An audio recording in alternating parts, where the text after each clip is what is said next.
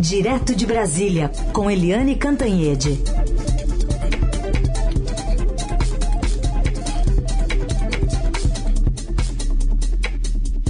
Oi, Eliane, bom dia. Bom dia, Raíssa e Carolina, ouvintes. Oi, Eliane, bom dia. Bom, ontem a gente teve o TSE rejeitando três sugestões das Forças Armadas para as eleições de outubro e afirmando que outras quatro refundam, redundam em práticas já recorrentes. Queria te ouvir numa análise dessas respostas e como é que é, você interpreta a a forma mesmo com que o TSE apresentou isso, levando uh, as questões de uma maneira mais. Uh, sem, sem rodeios, sem vieses políticos, se é que você entende assim, esses questionamentos das Forças Armadas. Olha, Carolina, cá para nós, né, o TSE, o Tribunal Superior Eleitoral, perdeu a paciência porque o presidente Jair Bolsonaro, desde o início, desde a posse, vem eh, insinuando que tem fraude nas urnas. Já desde a campanha de 2018, desculpa, o general Augusto Heleno, por exemplo, que agora é o chefe do GSI, Gabinete de Segurança Institucional, o general Augusto Heleno já jogava aí é, desconfiança, já dizia que se o Bolsonaro não ganhasse é porque tinha sido fraude, ou seja, só vale a eleição se o Bolsonaro ganhar. Se o Bolsonaro não ganhar é porque não valeu. O pior é que o Bolsonaro ganhou e eles continuaram insistindo nessa história de fraude, de fraude, de fraude. O TSE perdeu a paciência e respondeu basicamente o seguinte: olha, primeiro já é, passou o prazo, passou o tempo para fazer mudança em urna eletrônica, no sistema eleitoral, não dá para fazer mais nada. Ponto. Já tem essa lenga-lenga há muito tempo, tudo que tinha que ser feito já foi feito. Segundo, tem três questões aí que não fazem menor sentido, né? É, e, aliás, não tem sala escura nenhuma no TSE para contabilizar votos. A contabilização é automática, pode ser fiscalizada em qualquer estado, em qualquer lugar, e, além disso, na totalização aqui em Brasília, onde fica a sede do TSE.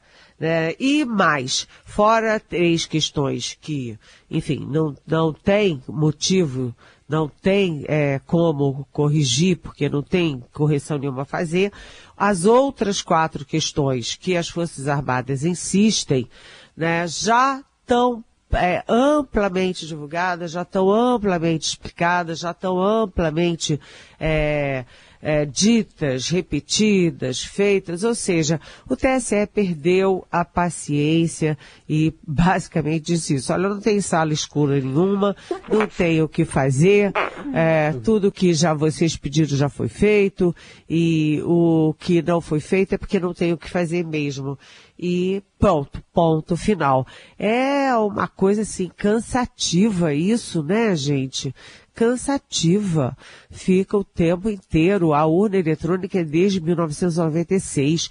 Nunca teve uma denúncia séria de fraude, nunca teve comprovação mínima de fraude, sabe? E aí é, o ministro Luiz Edson Fachin foi e disse, olha, é, o tribunal atuará com firmeza para garantir, aspas, paz e segurança nas eleições. E as Forças Armadas parecem que não querem nem paz nem segurança nas eleições. Ficam desacreditando o sistema o tempo inteiro em nome do quê? Em nome do presidente Jair Bolsonaro. É um projeto do Bolsonaro desacreditar as urnas eletrônicas, ele usa as Forças Armadas e as Forças Armadas entraram na dele de desacreditar o sistema. Bom, e nessa de desacreditar o sistema, nessa mesma editoria, por que que agora o interlocutor do TSE é o ministro da Defesa, Eliane? Pois é, o ministro da Defesa é o general, o general Paulo Sérgio Nogueira de Oliveira, que era um excelente sujeito, Olha o verbo, era.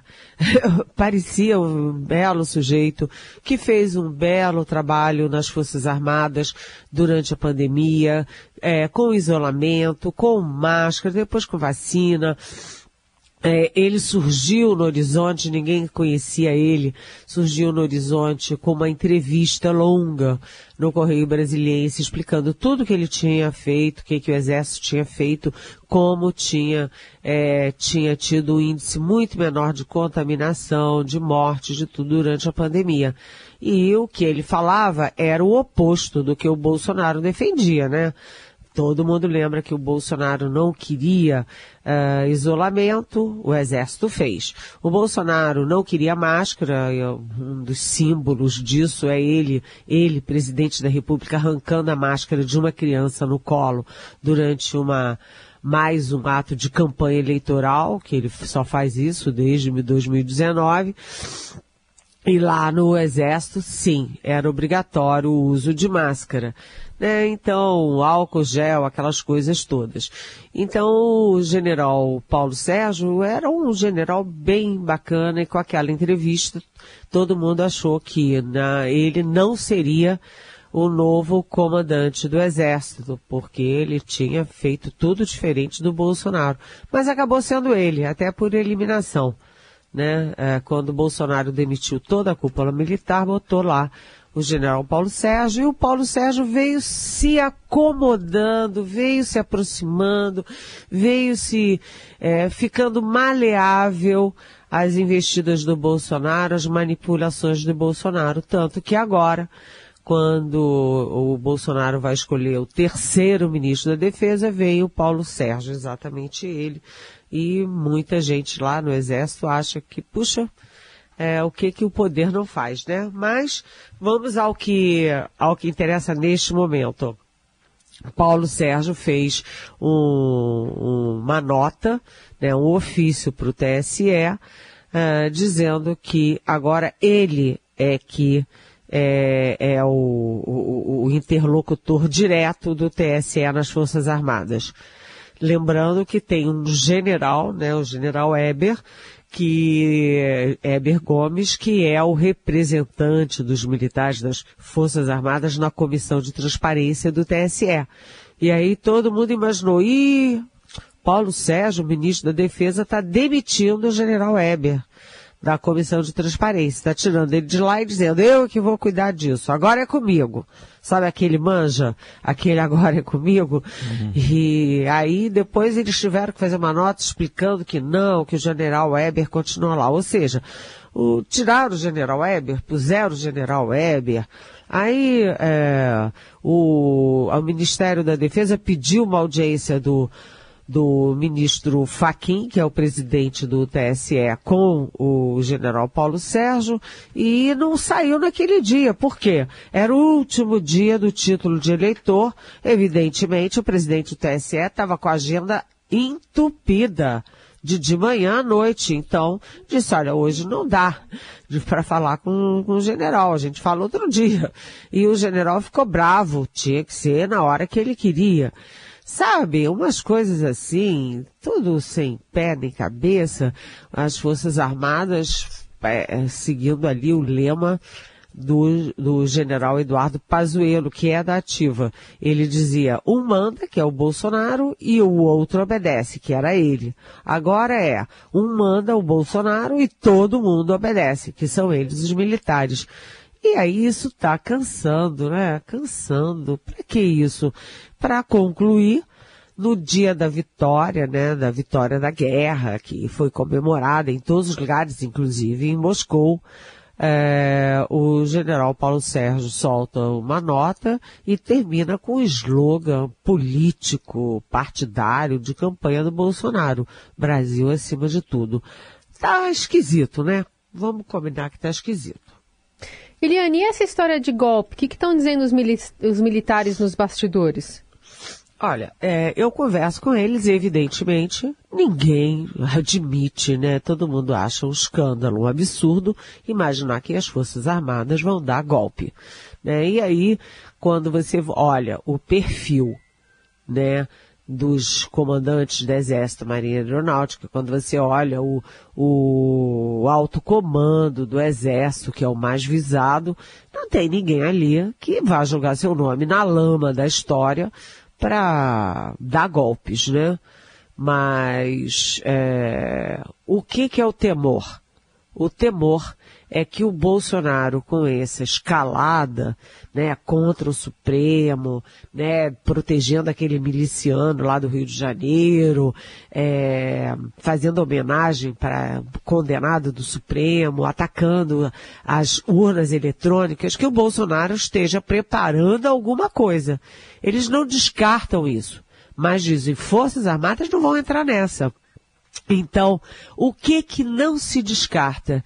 Não se descarta a possibilidade de Bolsonaro estar imaginando fazer o que o Trump fez nos Estados Unidos, que é jogar a turba dele contra as instituições se, o, se perder as eleições. Fazer exatamente a coisa que o Trump fez.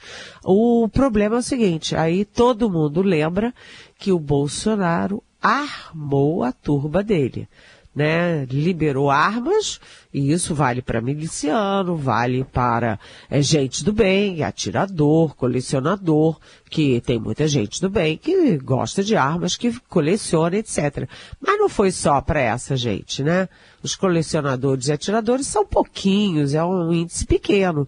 E a compra de armas disparou numa proporção enorme. Então, há temor sim das Forças Armadas de que Bolsonaro possa estar é, imaginando é, botar a turba dele na rua e criar um clima de instabilidade caso ele perca as eleições. Ou seja, o momento é tenso. Ninguém imagina golpe militar nenhum, mas é tenso porque pode haver instabilidade no país com a turba bolsonarista armada nas ruas se ele perder a eleição. O clima é tenso. Aliás, essa é a minha coluna de hoje no Estadão. Golpe ou pastelão? É o título e vocês são convidados a lerem se tiverem interesse. Pastelão é o menos pior. É o menos pior. É o menos é. pior. Entre golpe militar e pastelão, né, tem muitos tons de cinza. Hum. Um dos tons de cinza é instabilidade com o bolsonarista armado na rua. E Eliane Cantanhede, conosco direto de Brasília, agora para falar desse aumento do diesel, quase 9%, e já chegando para o consumidor, principalmente para o caminhoneiro, né, Eliane? É, é isso aí. É mais um aumento. Um, o preço do diesel está represado. Vem aí um aumento de 8,8% nas refinarias. O litro ficaria a 4,91. E isso vai para a bomba, ou seja, vai para o bolso do usuário, o bolso de quem usa diesel no país. E isso significa empresas isso significa caminhoneiros. E os caminhoneiros são uma categoria à parte, porque eles não têm liderança única, é, eles não são estruturados, mas eles têm uma rápida capacidade de mobilização. E a gente viu o que aconteceu no governo Temer, né? Que eles pararam o país, fizeram disparar a inflação, fizeram disparar o desabastecimento de produtos, ou seja, é uma categoria com grande poder de pressão. É, eu sei que o GSI do General Augusto Heleno acompanha, monitora isso há bastante tempo, eles têm contatos, têm conversas com os líderes que não é um líder só, como eu falei, né? Mas com os líderes é, é, pulverizados ali do movimento para impedir isso. Mas para impedir não é só conversa, não é só papo, tem que ter ação também. E qual é a ação? É a velha guerra ali do Bolsonaro com a Petrobras. O Bolsonaro já botou três presidentes todos falam a mesma coisa. Ele demitiu o, o, economista Roberto Castelo Branco, depois demitiu o general de quatro estrelas da reserva do Exército, Silva e Luna, Joaquim Silva e Luna. Agora está no outro, mais um que veio aí, que é de carreira, que é economista também, e que dizem todos exatamente a mesma coisa. Mudam o presidente e não muda a posição pró é, empresa para iniciativa privada. Isso é um problema. De outro lado, o governo está zerando ou vai zerar né, o imposto de importação sobre 11 produtos para ver se reduz o preço do ao consumidor aqui dentro do país. Quando a gente olha tudo isso, isso além da questão econômica, do impacto na economia como um todo, nas empresas, nas famílias, nos consumidores, é, na inflação, no dólar, enfim, é uma rede, né? Vai, vai para juros, etc. Você também tem um efeito político eleitoral. Em ano eleitoral, a cinco meses das eleições, é, boa notícia, isso não é para o candidato que disputa a reeleição e que tem um probleminha, uma rejeição muito alta. Bolsonaro, para ganhar a eleição, para ter chances é, de ganhar a eleição, ele precisa, mais do que subir a intenção de votos, ele precisa baixar a rejeição dele. A rejeição dele hoje é considerada impeditiva em muitos especialistas de pesquisa e com inflação muito alta, fome, é, gasolina com disparada, diesel, etc., é difícil baixar a rejeição dele, ainda mais porque ele continua falando só o que a, o pessoal dele, né, o núcleo duro dele gosta. Ataque à instituição, ataque à democracia, essas coisas todas. Então o Bolsonaro precisa rever isso aí. Precisa, é, e como ele diz, né, isso aí, tá ok? E sem falar transporte público, né, Eliane? Os prefeitos estão segurando na unha ali é, subsídio para transporte público, é, enfim, tentando lá em Brasília ter algum alívio mas é, tá difícil, né, segurar cada vez mais essa escalada do diesel, tá pressionando tudo, né? Tá, é, pressiona tudo. O diesel tem um efeito é, cascata enorme na é. economia. O diesel e a gasolina de qualquer jeito, né? Porque é, não é só família e não é só empresa. É em família, é empresa, é consumo, ou seja, todo mundo. É. E, como você disse também, a questão das prefeituras, porque, enfim, estados e prefeituras dependem diretamente do diesel por uma série de coisas. É um efeito cascata na economia muito drástico. Vamos ver como é que vão reagir, como é que vão sair dessa encalacrada do preço dos combustíveis. Aliás, uma curiosidade, né? É, salário mínimo, já que a gente fala de preço, hum. é, eu vi uma reportagem, me parece que ontem, Sim. dizendo que o Bolsonaro vai ser o primeiro presidente da redemocratização a sair do governo, deixando o salário mínimo menor do que quando entrou é, isso não ajuda a baixar a rejeição, né? Vamos combinar. Sobre é, combustível, tem uma pergunta do nosso ouvinte Adriano. Ele dá aqui. Estamos ouvindo sobre lucro da Petrobras, aumento de combustíveis, aumento de preço no mercado, possíveis reajustes do diesel. Gostaria de saber onde está Paulo Guedes, que ninguém fala mais. Não seria interessante, agora em tom irônico, né? Escreve o, o Adriano, darem esse ministério a Daniel Silveira? Oi, Adriano. Tá aí, né? É, vamos, vamos combinar também que o Paulo Guedes está em baixa e o Daniel Silveira está em alta, né? O Paulo Guedes, que era o posto Ipiranga, era o super-ministro, não manda mais em nada. Ele não participa das reuniões, ele não é mais chamado ao palácio, ele não decide nada. E toda vez que ele propõe alguma coisa, é derrotado. Derrotado, ora pelo Centrão, ora pelos militares e sempre pelo presidente Jair Bolsonaro. Já do outro lado, o Daniel Silveira, esse né, que é, foi preso e foi é, processado é, quase 30 vezes pela polícia. Quando ele era policial ele tem aí, merece duas horas de homenagem no Palácio do Planalto. E está criando uma confusão danada nas hostes bolsonaristas no Rio de Janeiro, porque quer ser candidato a qualquer coisa. É, contra o Romário, inclusive. Os bolsonaristas estão espancando o Romário agora, porque querem a vaga para o Daniel Silveira. Mas, uh, é, é, dez entre dez ministros do Supremo, do TSE, dizem que não será possível. É, quando ele entrar com a candidatura, ele será considerado inelegível pelo TRE, o caso vem para o TSE e ele será inelegível. O Daniel Silveira é, tem chance muito perto de zero de ser candidato. Muito bem. Eliane Cantanhede, mais uma vez conosco aqui. Amanhã ela está de volta sempre a partir das nove. Reforço que a coluna dela aqui, versão áudio, está disponível já já para você no nosso site, nos aplicativos de podcast do Estadão. Obrigada, Eliane. Até amanhã. Beijão e obrigada pela pergunta, Adriano.